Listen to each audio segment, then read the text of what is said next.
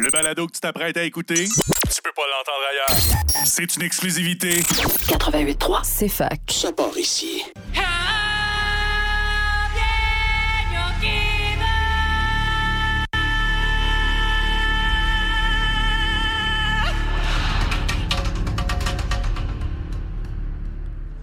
Bonjour, il est midi 4 et re-bienvenue à Ludo Radio, votre émission hebdomadaire où euh, des gars qui parlent de jeux de société, jeux de rôle et autres activités ludiques ensemble. Et finalement, on est à notre dernier épisode de Dune, puisque le film sort en fin de semaine. Vendredi? Demain. Mettre demain en avant-première, puis comme vendredi dans façon officielle dans la plupart des salles euh, du Québec, je dirais. là. C'est la date, la sortie officielle est vendredi. Donc, notre marathon de Dune euh, se complète aujourd'hui. Donc, euh, aujourd'hui avec moi, euh, comme vous avez déjà entendu, mes collaborateurs sont Nathan. Bonjour Alex, comment ça va? Ça va bien, toi? Ah, ça va bien. Les examens sont terminés, ça va mieux. Ça va mieux, oui. Al, Salut, salut. salut. Puis on aura Hugo qui va se joindre à nous pour sa chronique sous peu. Oh, il va finir par trouver son chemin. Donc, euh, on va commencer tout de suite cette émission-là avec, euh, on a parlé les dernières semaines des factions de Dune, mais il nous en manque encore euh, au moins deux grosses, n'est-ce pas? Ben oui. Euh, attends, on a vu les, princi- les principaux protagonistes, les. Atreides.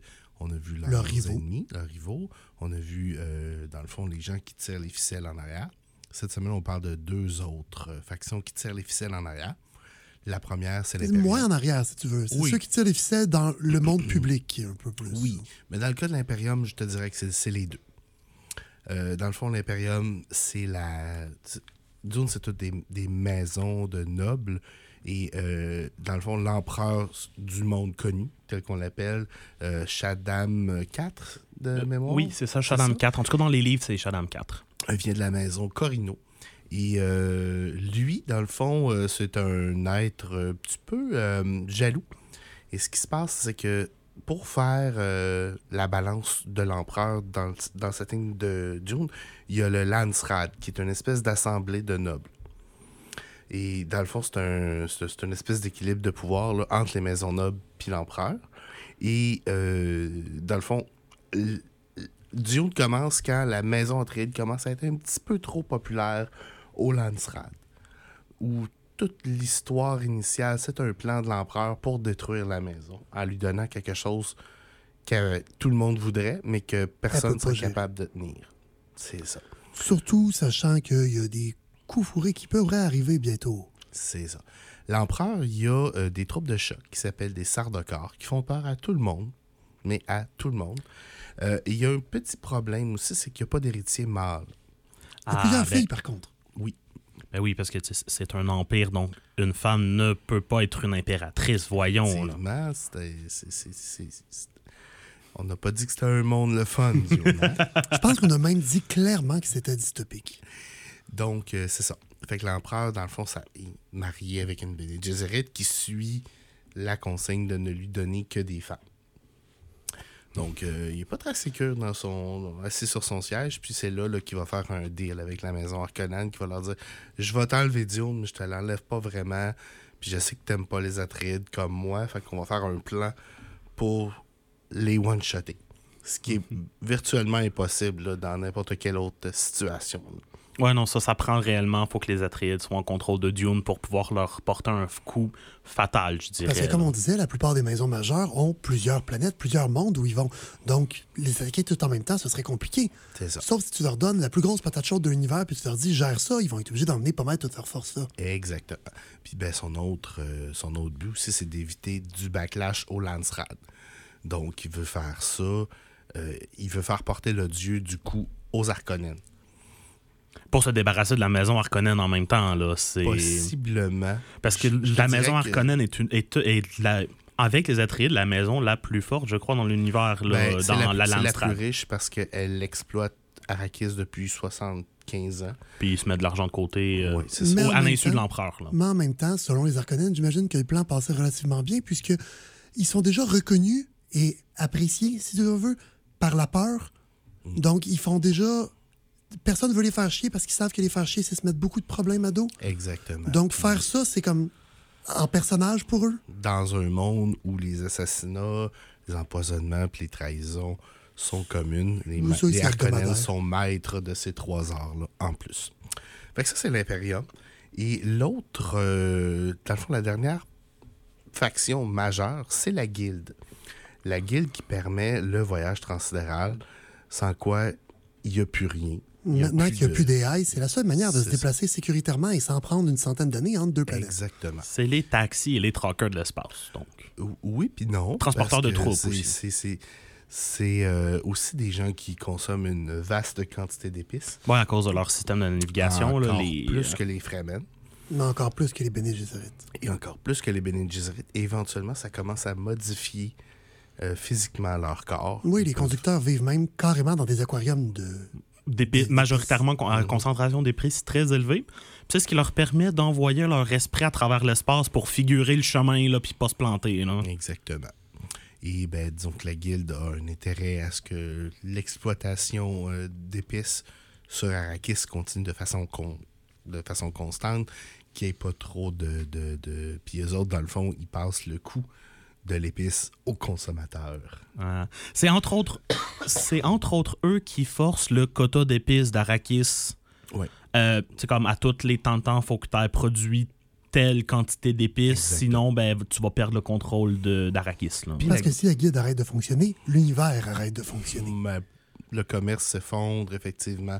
Dans le fond, on a vécu quelque chose de similaire euh, en 2020 quand les chaînes de logistique se sont effondrées un peu partout, là, où est-ce que ça crée des délais, puis qu'on qu'on est quatre ans plus tard, puis on vit encore des contre-coups de ça. Là. Moi, ça, j'attends encore une précommande Kickstarter. Certaines, j'ai presque toutes reçues. Il manque une miniature euh, cinq- euh, 75 mm qui était une plus grosse, qui est une décoration. Et pas arrivant encore, mais ils disent comme Ouais, nos, nos fournisseurs qui ont de la latente et compagnie. Fait que c'est comme. Mais les, les, les- les créateurs du Kickstarter sont encore en, en euh, contact avec nous là, pour nous dire ça s'en vient, mais on sait pas quand. Donc, pour euh, revenir à ma guilde, Oui. ils sont pas nécessairement super euh, droits non plus dans leurs euh, actions parce que ils permettent beaucoup de smugglers sur Arrakis aussi, de, de contrebandiers. Donc, il y a des gens qui vont aller miner de la- de l'épice de façon pirate, ils vont se pousser avec l'épice, puis ils vont aller la vendre à la guilde contre contribution à- monétaire. Là. Fait que c'est euh, c'est un monde d'équilibre euh, où est-ce que les factions tirent toujours un petit peu de leur côté. Là. Euh, dans le fond, c'est cette espèce d'équilibre malsain là, là, qui, qui est le backdrop de Dieu. Lorsque j'ai fait le tour des maisons majeures, il y en a plein d'autres. là. Ouais, mais là, Euh. là les- si, on veut, si on veut parler de tout, on a besoin d'un autre 5 semaines de- d'émission. Effectivement, je pourrais le film sort là, là, on va pas continuer jusqu'au 3. Puis dans le fond, moi, ce que j'ai parlé, c'est surtout les grands protagonistes de l'histoire des, premiers, des livres et des films là, qui sont euh, à l'écran. Donc ça fait le tour pour moi pour mon euh, mes factions. Donc, euh, je pense qu'on pourrait tout de suite prendre notre première pause. Je Non? pense pas que notre, euh, Hugo soit arrivé notre ami encore. soit arrivé encore. Je pense qu'il va Bon. Ben, dans ce cas-là, on pourrait commencer à parler du jeu de rôle. Ben oui, en effet, on pourrait parler du jeu de ça, rôle. toi? ben, en fait, je savais qu'il y, en- il y en a plus qu'un qui est sorti. Euh, celui dont je vais vous parler aujourd'hui, c'est Dune Adventures in the Imperium ou Dune l'aventure dans l'Imperium parce qu'en français ils ont gardé les mêmes noms.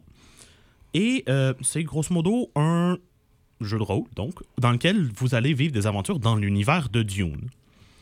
Euh, le, système a été créé par Modifius, qui est un éditeur anglais assez prolifique ces temps-ci aussi. assez prolifique ces temps-ci parce qu'en en fait, il, est- il se spécialise majoritairement dans ce qui est des IP. Donc, euh, toutes des gros grosses têtes d'affiche, euh, Fallout, euh, Dishonored, Homeworld pour ceux qui sont fans de jeux stratégie.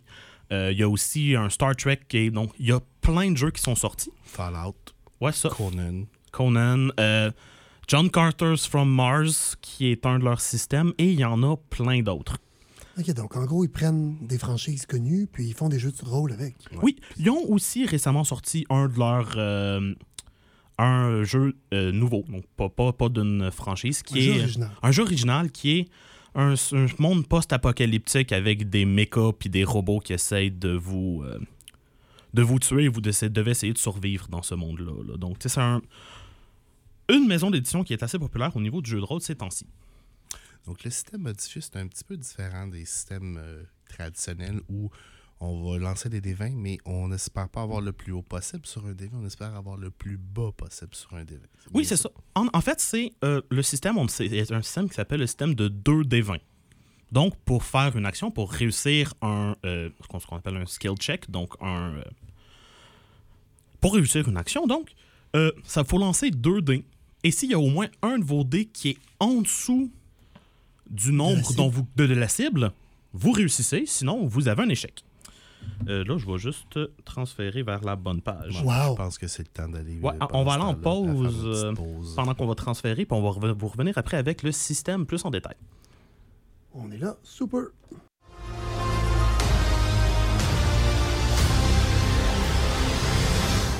De retour à Ludo Radio pour notre épisode final euh, euh, pour Dune.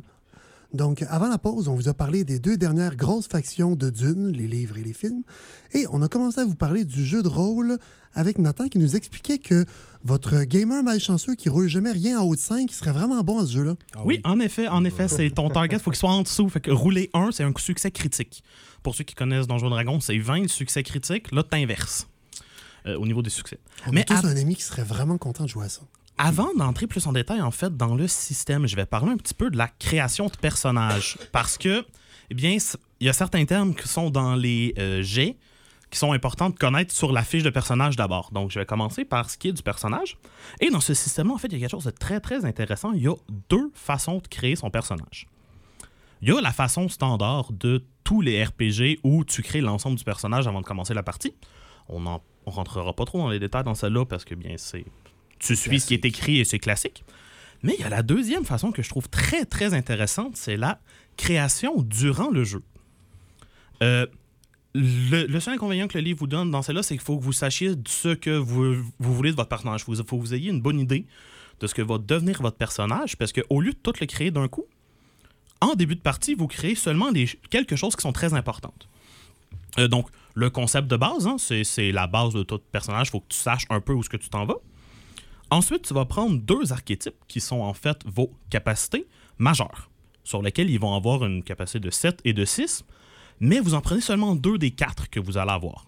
Les deux autres seront déterminés au courant de la partie, au courant de l'aventure, et ça va être comme révélé aux autres joueurs et un peu à vous-même en même temps que l'aventure. Oui, Donc, c'est un mode de création un peu squelette. Tu construis le squelette de ton personnage, tu le piches dans l'univers, puis la viande apparaîtra plus tard. Exactement. Fait que c'est comme. Dépendamment de, de tes réponses, tu vas dire bon, mais hey, finalement, peut-être que ce trait-là ou ce, ce drive-là, donc c'est-à-dire son, cet objectif-là, est bon pour mon personnage, donc je vais l'ajouter.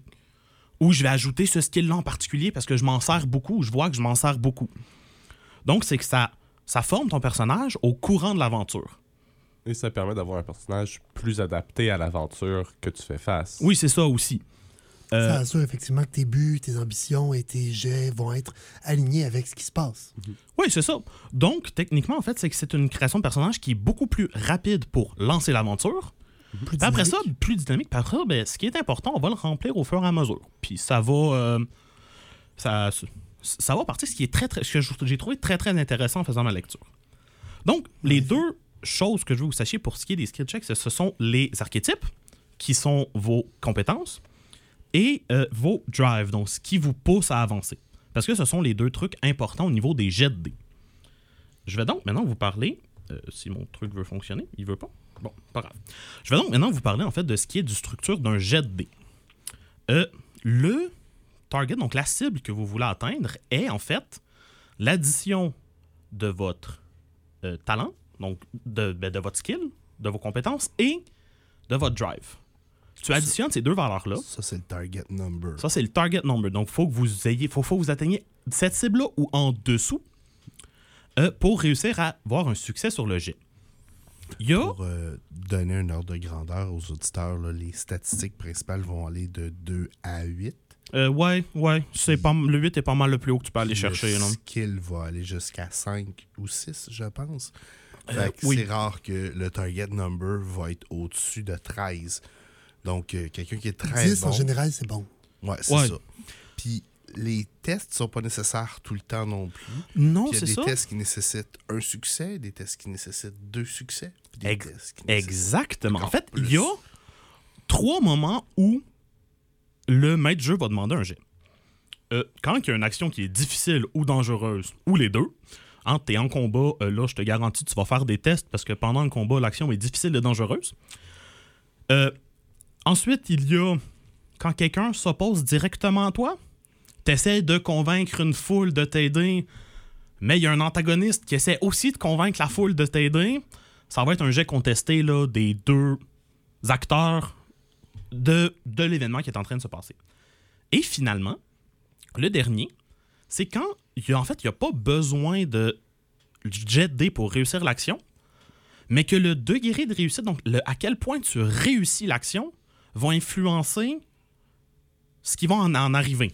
Donc l'efficacité, le temps, le, le- et un peu tout. Donc, c'est les trois moments où tu vas faire rouler des dés. Nathan, je suis familier avec les jeux de modifius. Est-ce qu'il y a un dice pool qui est permis à tout le monde? Oui, mais le dice pool va être influencé autant par l'environnement que des points de. euh, Ah, j'ai oublié le nom. Attends, je vais le retrouver. Euh, Quand on parle de Dice Pool, on parle de plus de D20? On parle d'un un, de dés disponible pour les jets. Euh, généralement, le groupe, quand la session commence, il y en a un. Puis à mesure qu'il y a des succès supplémentaires pour les actions qui sont prises, on va rajouter des dés dans ce pool-là jusqu'à un maximum de 6. Si Ça je veux s'appelle- faire une action... ce système-là s'appelle le momentum. Ça, c'est pour les joueurs. Mm. Et euh, chaque succès au-dessus du nombre de succès requis pour réussir l'action génère des dés de momentum qui peuvent être utilisés pour augmenter la quantité de dés sur un jet subséquent. Fait qu'on prend un dé de momentum pour s'ajouter un dé 20, deux dés de plus pour s'ajouter un autre dé 20, puis trois dés de plus pour s'ajouter un troisième dé 20. Fait que si on a une action, on a très peu de probabilité de réussir. On peut vider le pôle pour se donner 3 dés 20 de plus dans notre... Donc, tu prends le plus bas résultat des quatre jets Non. Ben, chaque résultat compte. Donc, Oh, ok. Mais on n'additionne pas les échecs. C'est vraiment les succès qui comptent. Pour réussir une action, ça prend au minimum un succès. Ou, ou autrement, dépendamment de la difficulté de l'action, là, c'est de 1 à 5 en fait que tu as besoin pour réussir une action. 5 étant une action épique, genre euh, réussir à prendre le contrôle d'un vaisseau de la guilde. euh, Puis c'est une action qui est très très difficile, donc il est pratiquement impossible en fait là, à réussir. Oui, parce que d'habitude, tu as deux dés, puis Oui. tu peux aller en chercher trois au milieu, puis il faut que les cinq réussissent. Exactement. puis tu pognes des succès critiques. Ouais, c'est des 1. C'est des doubles succès. Ah, Il y a une autre façon d'obtenir des succès critiques, en fait, c'est que si tu as des talents, donc tu as tes compétences et tes, ta drive, mais si tu as des talents qui peuvent être propices à l'action, tu vas transformer tes succès critiques en le target number en descendant. Donc, tous, tous les succès sont des succès critiques. Oh. Mais pour ce type très spécifique d'action. Ouais. Donc, c'est plus difficile à avoir. Et aussi, s'il y a- si tu n'as aucun skill ou aucun euh, drive qui est, qui est propice à l'action, naturellement, pour former ton, ton target number, tu prends les nombres les plus petits dans ta pool. Donc, tu sais, c'est. Ça devient très difficile. Ça devient très difficile. Euh, C'est un jeu qui est fluide, rapide, qui est très facile à être le maître de jeu aussi. parce que le maître de jeu aussi, dépendamment, je vais partir sur un autre étape, après la création de personnages et des skills, les joueurs se créent une maison dans l'univers de Dune. Tu as le choix des maisons qui, viennent de devenir une maison mineure et qui sont inconnues. Donc, naturel, le DM a pas de, de, matériel à lui pour se dire Ah, je vais rendre ce combat-là plus compliqué ou compagnie, mais, mais les joueurs n'ont pas tant d'avantages non plus. Euh, ce qui est agréable, en fait, dans la construction de maison, c'est qu'ils vont te faire tout construire.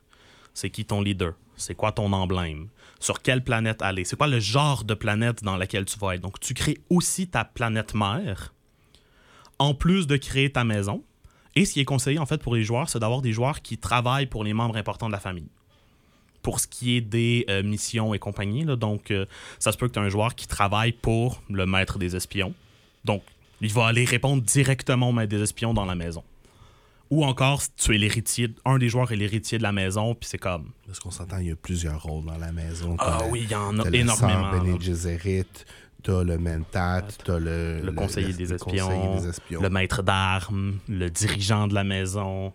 Euh, Il y en a vraiment beaucoup. Il y a bah, une demi, bah, à peu près une demi- une demi-dizaine de pages là, dans le livre juste pour les rôles. Pas pour créer la maison, juste pour le rôle dans les maisons. Donc, généralement, les joueurs vont créer une seule maison ensemble. Oui, oui, ça, c'est les joueurs sont tous dans... C'est pour faciliter, en fait, étant donné c'est qu'on a expliqué que dans l'univers de Dune, les tensions entre les maisons sont euh, importantes, tu vas essayer d'éviter de créer des tensions entre les joueurs. Là, Ok, tu me Euh, rassures. La première fois que tu m'en avais parlé vite vite sur le coin d'une table, j'avais compris que chaque joueur créait sa maison. Et j'avais peur de la quantité de travail impressionnante et du trouble que ça allait faire. Mais non, ben, puis le système est relativement simple. là. Il te propose, genre, bon, ben, ok, garde, voici ta maison, euh, c'est quoi ton domaine, donc qu'est-ce que tu produis pour l'Empire? Parce qu'il faut que tu aies quelque chose que tu produis, sinon euh, t'es Ben, tu pas efficace puis tu sers à rien. Euh, c'est une table de tu lances un dé, puis ah, ben, finalement, nous autres, on va produire des espions, on va produire des soldats, on va produire des médicaments. Et il y, a- beaucoup, beaucoup d'autres informations comme ça qui sont euh, disponibles. Le, livre est très, très complet. Je peux pas vraiment vous en parler plus, en fait, parce qu'il reste peu de temps à l'épisode et deux sections. Euh, mais c'est un livre de 368 pages, donc dans les détails, il y a vraiment tout ce que tu as besoin.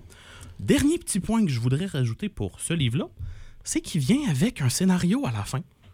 Euh, Il y a un petit scénario à la fin de type one-shot pour introduire les joueurs et le maître du jeu à l'univers, au scénario et comment ça se passe.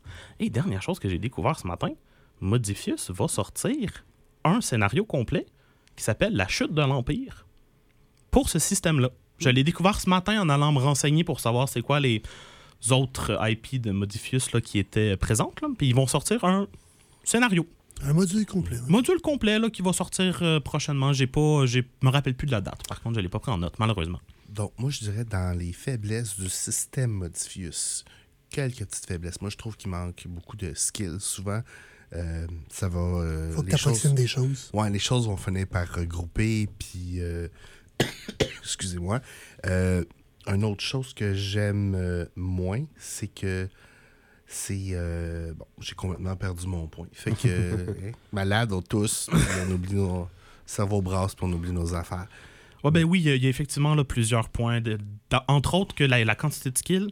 Je te dirais qu'elle est pas si petite que ça dans celle-là, parce qu'il y a comme 16 pages de skills. Là. Puis t'en as le droit à Mais quatre, attends un là? peu, C'est des talents, là. Non, non, non, non. c'est- 16 pages de skills. Ensuite, il y a 4 pages de talent. Ah, Puis il ben, y a c'est bon. deux pages de drive où c'est juste ta drive, c'est ça, rapidement, ça te donne quoi? Fait que j'ai transposé euh, mes connaissances de Star Trek puis de Fallout. C'est leur, parlé au travers de mon chapeau. c'est leur dernier en date. Il est sorti en 2021. Ils ont pris ce qui était moins bien dans leur plus vieille Mais c'est bien que ça série et euh, ils en ont rajouté un petit peu plus. C'est sûr que, contrairement à Donjon Dragon, où là, tu as comme 4 livres de skills, euh, ça peut sembler euh, peu. Mais euh, aussi dans la création de personnages, tu peux te créer. Il y a- il y, a des templates là, pour créer des Gesserit, pour te créer des clés Laxou, pour créer un peu de tout. Mon autre point est revenu dans ma petite tête, Mm. c'est les D6. Il n'y en a pas dans celui-là, ils y en ne s'en servent pas. Ah ouais. Uniquement des D20, c'est tout ce que tu as de besoin. Je les- conseille des D20 de deux couleurs différentes parce qu'il y a des, des fois des D20 que c'est comme t'es dans une tempête de sable. Je te dirais que ton tir va être difficile. Voici un D20 que tu dois soustraire un succès. Si tu sur ce dépendamment si tu as un succès sur ce Ok. D20 Moi, ça là. peut seulement être un échec, par exemple, ou quelque chose du genre. Ouais, ça c'est que si tu as un succès sur ce dé là, c'est que ça enlève un succès. Ah, ok. Bon. Genre c'est ce, ce système là t'es comme weird un peu là mais euh, bref. Je serais curieux de-. Je serais curieux d'essayer une partie de Dune euh, après avoir bien lu tout le livre là. Ben, merci beaucoup, euh, Nathan et Al, pour un aperçu de ce nouveau système complètement différent. C'est fun de rappeler à nos auditeurs que, bien que Donjon Dragon, Pathfinder soient les gros titres connus, il existe plein d'autres systèmes très différents qui se jouent de manière totalement différente. Donc, euh, sur ce, on va passer à notre pause de midi pour les nouvelles, euh, de, et demi, pardon, pour les nouvelles. Puis on va vous revenir avec une mécanique de jeu et un jeu de société, comme à notre habitude. Bonjour et bienvenue de retour à Ludo Radio à 88.3 CFAC. Donc, euh, en revenant, on va maintenant vous parler d'une mécanique avec Hugo, qui est maintenant bel et bien de retour. Eh oui. Donc, euh, Hugo, si tu veux bien nous y aller avec ton garage. Et oui, aujourd'hui, euh, dernière grande mécanique, je dirais, associée au jeu Dune. Une des mécaniques, en fait, que Dune un peu instauré, euh, c'est euh, l'idée de euh, commettre des troupes. Donc, le commitment de troupes. Qu'est-ce que c'est en gros? Euh, c'est que lorsqu'il va y avoir des conflits dans la partie, ça va généralement s'appliquer pour des jeux de guerre ou d'affrontement. Lorsqu'il va y avoir des conflits, vous allez devoir commettre, d'où euh, le terme, une certaine quantité de troupes au conflit. Euh, qui sera généralement peu ou pas possible de retirer du combat une fois qu'ils sont annoncés. Et pour gagner, il va y avoir naturellement qu'un seul gagnant dans, dans, un jeu de guerre. Euh, pour gagner, ça va être la personne qui aura commis le plus de troupes euh, ou qui aura la plus grande quantité de force, d'unités euh, ou d'autres types dans le combat. Naturellement, il va y avoir des as cachés pour aider à influencer l'issue d'un combat, mais c'est majoritairement les troupes que vous placez mécanique qu'on a présentée dans le premier épisode du jeu Dune rapidement. Là, euh, Oui, exactement. Euh, donc, c'est vraiment à la base des, euh, des, deux jeux de Dune, donc Dune et Dune Imperium, dans lequel, un peu au style d'un enchère, seulement la personne ayant la plus grande quantité de troupes gagne. Il faut dire aussi que généralement, cette mécanique-là, pour être éligible au combat, il faut mettre au moins une troupe. Oui. Donc, euh, tu peux pas tirer euh, des as cachés si tu n'as pas commis de troupes dans le combat. Euh, donc, c'est difficile de donner plus d'armes à tes soldats si tu n'as pas de soldats. pour les exemples de jeux qu'ils font, bien naturellement Dune et Dune Imperium, mais d'autres jeux récents se sont aussi inspirés de cette mécanique-là. Il y a entre autres Scythe, qui est sorti il y a de cela deux ans, me semble. Gahara, euh, Rising Sun et euh, Anna Mikoji. Des jeux d'inspiration orientale, je te dirais. Oui, effectivement. C'est euh, ma prononciation est un peu euh, lacunaire. Approximative. Ouais. Ton japonais et ton mandarin sont rouillés, c'est ça, Hugo? Exactement. C'est ça. Euh, mais je voulais quand même vous poser une question intéressante parce que euh, comme je viens de dire, ça ressemble un peu à une enchère, mais c'est pas vraiment une enchère. Est-ce que euh, vous qui avez joué à Dune Imperium, vous pouvez, et d'autres jeux de style enchère tels que Ra, euh, pouvez un peu m'illustrer les différences. Euh, et ensuite de ça, si ça vous tente, me dire quel type d'enchère, donc commandement de troupes ou enchère régulière, vous préférez. je vais commencer, comme j'ai moins d'insight ayant joué une seule partie de Dune. Donc, pour moi, je trouve que ça rajoute une dynamique intéressante dans une production de ressources qui serait autrement plutôt simple. Mm. De je produis des troupes, je m'en vais au combat. Ça rajoute une espèce d'équilibre entre OK, j'ai ces troupes-là, mais est-ce que je veux vraiment toutes les envoyer cette fois-ci? Est-ce que je veux m'en garder pour le prochain? Qu'est-ce que mes adversaires vont faire? Est-ce qu'ils vont en envoyer juste une pour essayer de gagner une victoire surprise avec une seule troupe? Est-ce que tout le monde veut se pitcher sur celle-là? Ça rajoute une espèce de mind game intéressante de qu'est-ce que moi je vais faire, qu'est-ce que mes adversaires vont faire puis, est-ce que ça vaut la peine pour la prochaine fois? Parce que je sais pas si la prochaine bataille va valoir plus. Euh, pour continuer, en fait, sur ta lancée, Alex, parce que tu as réellement bien expliqué les mécaniques de Dune, de ce que ça apporte autour de la table. Moi, je rajouterais que combien de troupes je suis prête à commettre sur, pour le résultat du combat? Mhm. Est-ce que le résultat euh, mérite que j'aille chercher plus de troupes pour en faire rentrer le plus possible dans le combat? puis m'assurer la victoire sur celui-là en particulier en prenant la chance que le prochain soit moins bon, ou non? C'est que ça va dépendre de, ta gestion en fait de ressources qui sont tes troupes. Donc, si le combat t'intéresse pas, tu vas y mettre moins de troupes. Et si jamais tu perds, ben, c'est pas plus grave que ça parce que tu n'en as pas mis beaucoup. Exactement. c'est une façon de mesurer l'intérêt direct du résultat versus ce que tu es capable tu willing d'investir. Mhm. Moi, j'aime ça mettre ça en contraste avec euh, des wargames un petit peu plus classiques, comme on va dire le risque, mhm. où euh, je peux avoir 63, mais à chaque fois que je fais un jet de combat, j'en commets au maximum 3. Puis euh, je peux en perdre au maximum 2. Mhm. Fait que c'est. c'est pas le même type de pardon que tu vas subir si, si tu manges une volée à risque, ben, tu peux décider, bon, ok, j'arrête. Oui, c'est d'ailleurs justement un des points différents euh, que j'ai pas tant mentionné. Je, voulais savoir si vous voulez mentionner que dans le commitment de troupes, peu importe combien vous avez bêté à la fin du combat, si vous avez gagné toutes vos troupes près de la retraite, puis si vous avez perdu, ils sont morts. Fait que vous perdez tout ce que vous avez investi, contrairement à des jeux d'enchères euh, que ben, si vous ne gagnez pas la mise, ben, vous gardez votre argent, vos ressources, puis vous pourrez rebêter au prochain tour. De la, la, twist différente. Mhm. Euh, moi, personnellement, j'adore ça parce que c'est une façon de d'intimider les autres en ayant une grosse quantité de troupes disponibles. Puis juste en envoyer une, surtout dépendamment de l'ordre de jeu. T'en envoies juste assez pour dire Ah ouais, je suis- intéressé par ce conflit-là. Puis là, les autres disent Ah, si je commets des troupes de plus, ils vont en remettre d'autres, je vais perdre. Fait que c'est une façon de, de forcer là, les, les autres à faire attention à leurs ressources aussi. Je trouve que ça donne aussi un, léger avantage aux derniers joueurs se rendre là. À savoir, ah, finalement, tout le monde a terminé, tout le monde a mis sa main. J'ai quatre, j'ai trois troupes à commettre pour avoir le combat. Je sais qu'ils pourront pas en rajouter au minimum là. Puis connaissant ta main, tu sais que tu vas avoir des bonus à ton combat, par exemple, dans ta main. Tu fais comme, ben, je vais aller commettre les trois parce que ça met pas toutes mes ressources. Puis bien, comme je suis dernier à jouer, ça me donne un, Ça un petit avantage. là. C'est ça. Euh, il faut quand même noter que euh, ce que tu mentionnes, dire le dernier joueur a plus d'informations, euh, c'est typique de Dune, dans lequel on commet des troupes un à la fois. Mais il y a dans les jeux que j'ai nommés des, des versions dans lesquelles tout le monde commet ses troupes en même temps.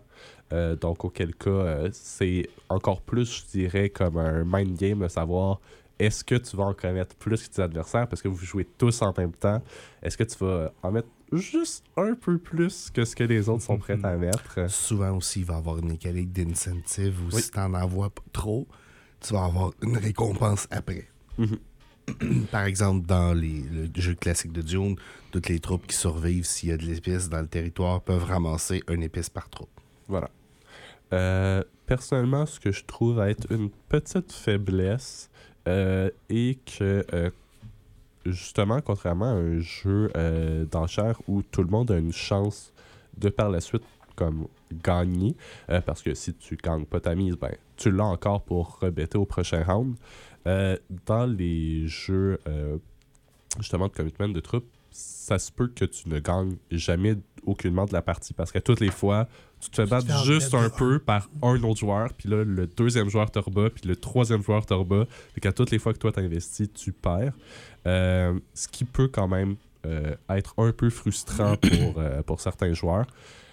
Ce qui est une petite faiblesse, mais ça fait partie du jeu, malheureusement. Mais en même temps, si tous les autres joueurs mettent toutes leurs ressources ou presque pour s'assurer de gagner les combats, toi, tu as des emplacements que eux ils n'ont pas accès ou des trucs que tu peux faire que toi, tu mets moins d'énergie dans le combat. Ce qui fait en sorte que tu perds pas totalement, même en perdant le combat, si tu commets pas trop ou que tu dépenses pas trop de ressources au niveau du combat. là. Non, c'est ça. Avec un jeu riche comme ça, il y a toujours possibilité de répartir ses ressources ailleurs, puis s'en sortir avec la- le gros côté du bâton. Même si tu t'es fait taper par le bâton. Euh, donc, c'est quelque chose à prendre en compte lorsque vous jouez pour les premières fois à des jeux de commitment de troupes, de faire attention, de pas justement, encore, de euh, vraiment voir à quel moment vous tenez absolument à gagner et à ce moment-là. Je pense que l'expression choisir ses combats Ouais. s'applique vraiment. Vraiment bien. Assez littéralement, oui. Mhm. Donc, euh, Ça fait pas mal le tour. euh, Peut-être qu'on va pouvoir présenter un jeu qui en parle. hein? ben, merci Hugo pour ta chronique. Donc, on va y aller avec un nouveau jeu sur la table. Mais là, oui.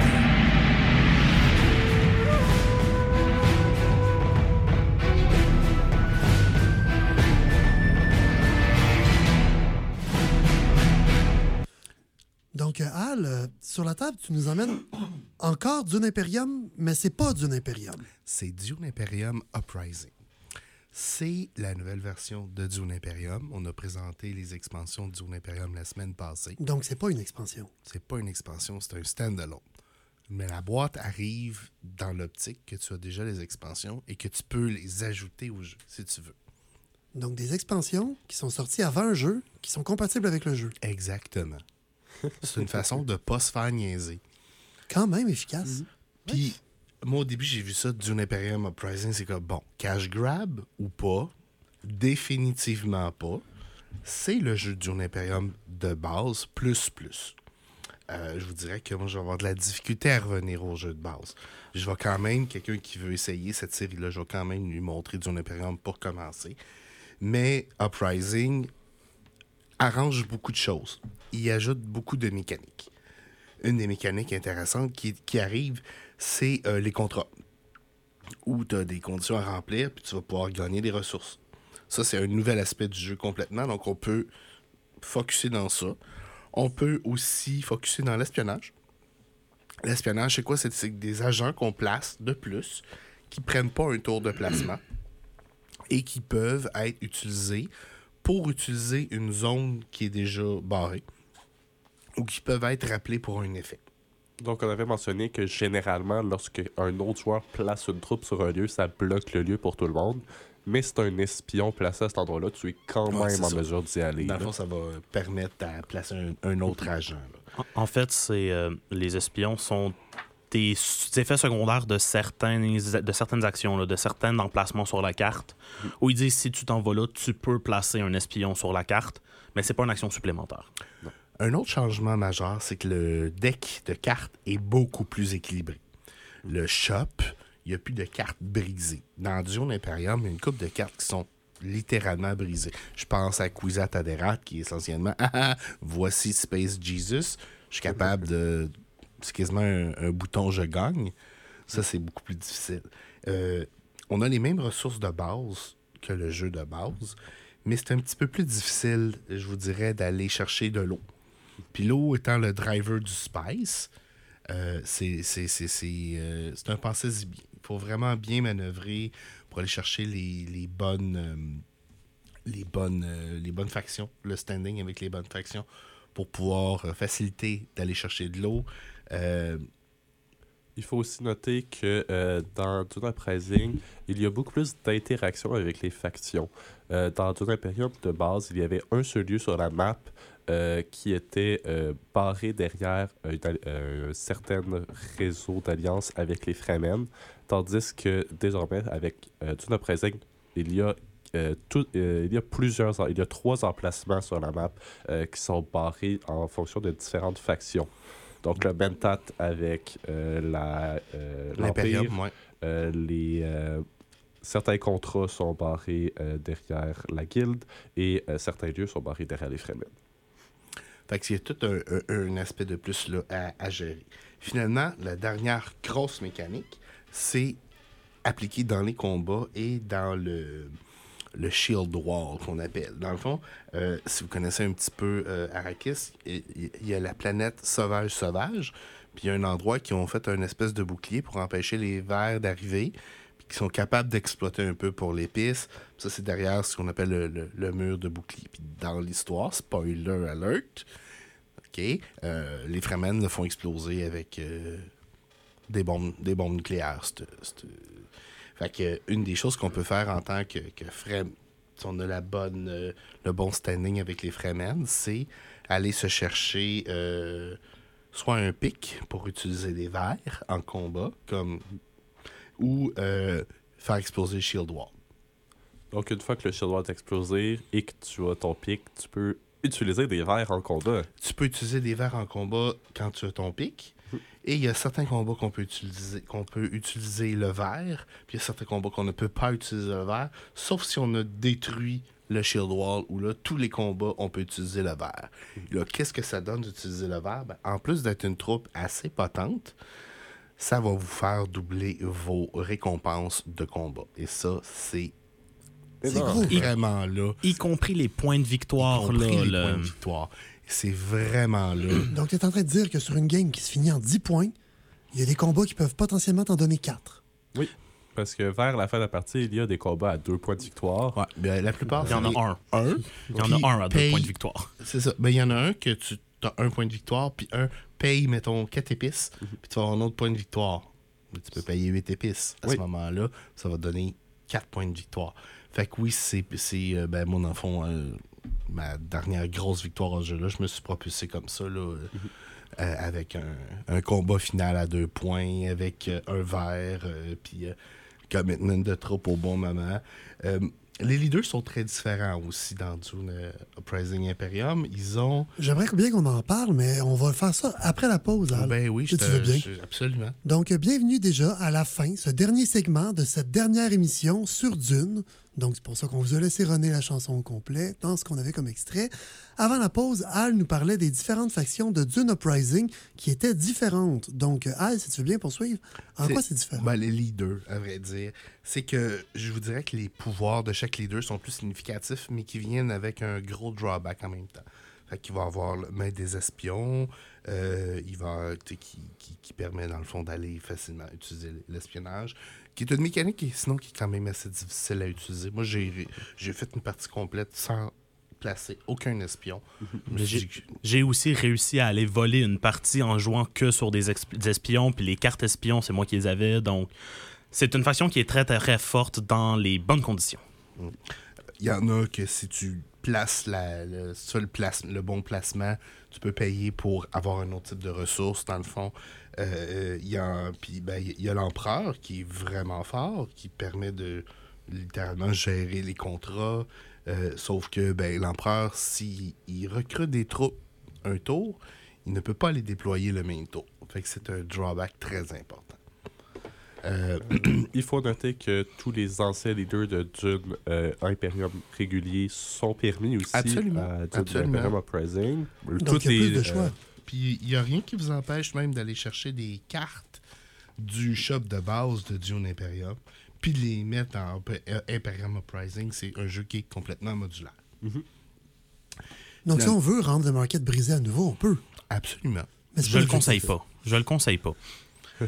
Non, parce que c'est ça, le jeu est superbement balancé de la façon qu'il est. Euh, dernière chose majeure, c'est que c'est un jeu à 4 normalement. Euh, mieux jouer à 3 ou à 4. Mais il y a façon de jouer à 6. Avec deux overseers.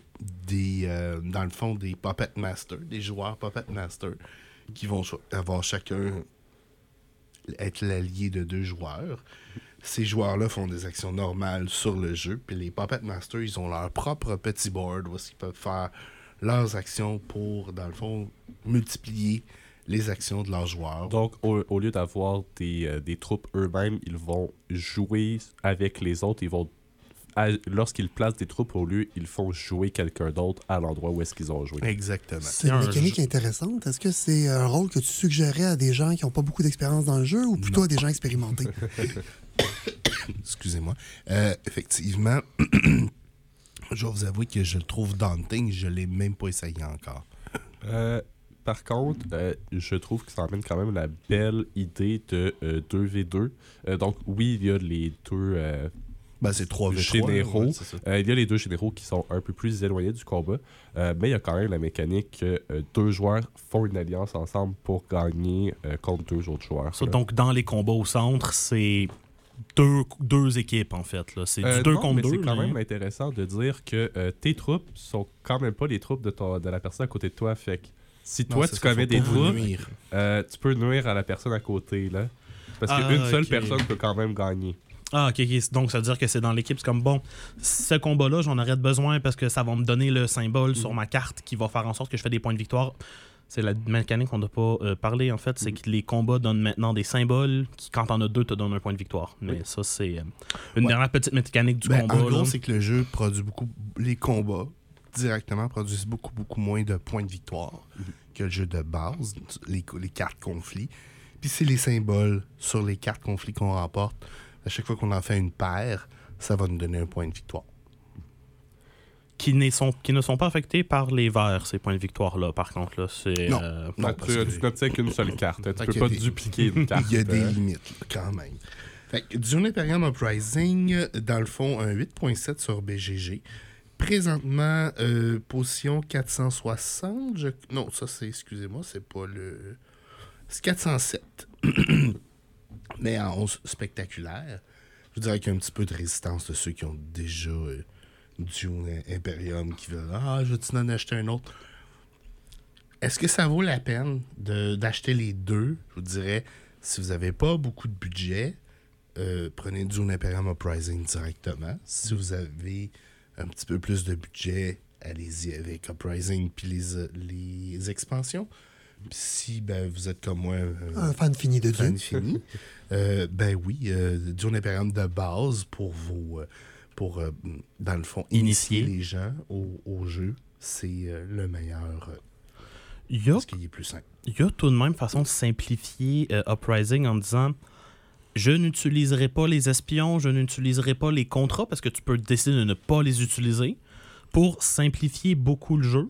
Auquel cas, tu retombes, Outre pour euh, l'eau, là. tu retombes un peu sur euh, du Imperium régulier. Avec un market plus Ouais. équilibré puis moins de points de victoire dans les conflits. Donc, une Donc- partie plus longue, peut-être? Hmm, Non, pas tant. Les, les points de victoire commencent à monter vite éventuellement. S'il y a le- de quoi, c'est que ça privilégie le conflit. Oui. Le conflit euh, devient plus important dans Dune Imperium Uprising. En fait, je, je En dirais. donnant que, moins de points, il devient plus important. C'est intéressant Oui, comme oui. mécanique. euh, justement, je dirais que euh, contrairement à Dune Imperium où tu as une progression linéaire, euh, Uprising amène vraiment une, euh, Une progression, accélération. euh, une progression euh, exponentielle. C'est-à-dire, plus que la partie avance, plus que tu fais de points rapidement. Donc, euh, en début de partie, c'est vraiment bien te setuper pour être en mesure de faire euh, la grande quantité de points requises. Euh, À la en fin, quelques là. tours là, pour gagner. là. La parce- partie euh, deck building va être importante aussi. Ça, donc, en- dans la partie de deck building, c'est plus lent, on est plus sur du près de la préparation pour arriver au conflit, en fait, pour un peu euh, pour revenir sur la euh, mécanique que Hugo a présentée. Euh, quand tu as un des symboles qui est présent, puis que sur la carte, à la fin, il y a ce symbole-là, plus des points de victoire, tu peux faire comme, ouais, ben là, j'ai un vert, j'ai euh, possibilité de faire comme 5 points de victoire sur un combat. Ben, c'est comme ça que j'ai gagné. Ça, ça se peut que j'aille all-in sur le combat. J'ai puis- fait 4 points avec le combat. Puis j'ai- j'avais des cartes cachées de genre si tu réussis, euh, si tu gagnes un, un truc, paye 7 spice. J'étais le Spice Master, là, on s'entend. Je produisais de l'eau, j'allais chercher du spice. Puis, euh, Mais il y a aussi justement avec la mécanique de carte que si en plus la carte au centre, tu as déjà un de ces symboles-là, tu peux. Donc c'est vraiment genre, il faut vraiment que tu dises Ah, je vais peut-être essayer de me commettre un peu moins au début pour me dire les gros combats importants à la fin sont importants pour de vrai dans Sauf que Doom. ça, à l'expansion, c'est difficile parce qu'à l'expansion, il faut, faut se rappeler, on utilise les troupes aussi pour la technologie, Oui. pour avoir des rabais sur la technologie, puis on utilise les troupes chez les Telaxu aussi pour euh, acheter des cartes de Telaxu. C'est ça. Donc là, avec les extensions, je serais curieux de vouloir troupes le sont- jouer avec ouais, l'extension. là, c'est- c'est. le- euh, Les troupes sont une quantité limitée dans le jeu. Je pense que les- les- la beauté de ça, c'est que tu ajoutes une expansion, tu changes complètement la dynamique.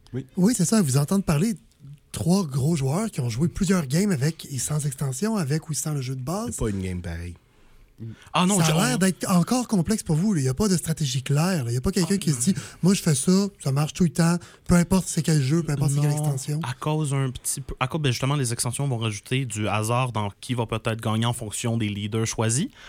Euh, et il y a aussi le fait que, justement, vu que c'est un jeu deck building, il y a un petit peu de hasard. Est-ce que tu vas réussir Tu peux pas tout le temps faire la même stratégie parce que tu n'auras pas nécessairement tout le temps les mêmes cartes dans ton deck T'es un petit peu l'esclave du, euh, du système. du système puis du, euh, du market, là, du marché. euh, dans ça où si t'es pas capable d'acheter des bonnes cartes. Au début, euh, ben, t'auras pas l'influence pour aller chercher euh, Les bonnes cartes à la fin. les bonnes cartes à la fin, là, celles qui. euh, Ouais. Donc, il n'y a, vraiment pas de. Il y a pas une façon de gagner. C'est juste, il faut que tu sois capable de prendre des décisions sur le moment pour te dire, dans la situation dans laquelle je suis, cette action-là est l'action prioritaire que je dois faire.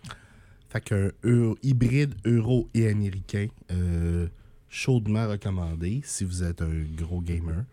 Moi, j'en ai euh, fait euh, vendre une coupe. euh, Oui, les précédents achats de club vous rappellent effectivement que c'est un jeu que tu as vendu pas mal. En effet. Et euh, ben, en même temps, euh, parlant d'achat de club, si vous avez fait des achats, ils sont disponibles euh, au local.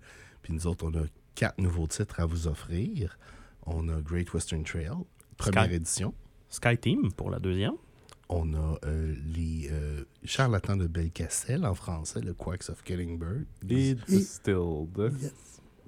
Donc, euh, je suis, j'ai très hâte de les essayer. Mais il va falloir que j'essaie Dune Uprising avec les expansions aussi. Euh, Assis Assis- avec les expansions. Assist avec les expansions pour monter le d'un cran. Je propose d'essayer les expansions d'abord. Savoir à quel point ça rend plus compliqué. Tellement de jeux, si peu de temps pour les jouer. Malheureusement, c'est la vie. Parlant de si peu de temps pour les jouer, on va être là ce soir. Ben oui. Comme tous les mercredis, on a notre soirée de jeux de société ce soir, donc dès 18h. Venez nous voir. Au E 10001. Et si vous avez manqué les deux premières émissions de notre série sur euh, Dune, euh, euh, sur euh, Dune, ils Ou le sont début de celle-ci. disponibles euh, en ligne sur euh, la page du CFAC Et Euh, sur Spotify. et sur Spotify. Donc, il y a moyen de suivre Ludo Radio, peu importe où vous êtes. Et même si vous avez manqué une partie, vous avez un cours, quelque chose, n'ayez pas de crainte. Vous pouvez toujours nous écouter. Donc, euh, merci d'ailleurs de nous avoir écoutés. On espère vous voir ce soir. Sinon, on vous dit à la semaine prochaine. Non, non, Non. pas la semaine prochaine. C'est la relâche. On fait une pause. Ouais. On vous dit Merci dans deux. J'ai besoin de me reposer après le, la- le début de session intense avec les cours de bio. Donc, euh, à dans deux semaines où on va parler d'autre chose que de Dune, de retour sur notre programme plus habituel. Merci beaucoup de nous avoir écoutés et à la prochaine. À la prochaine. Salut.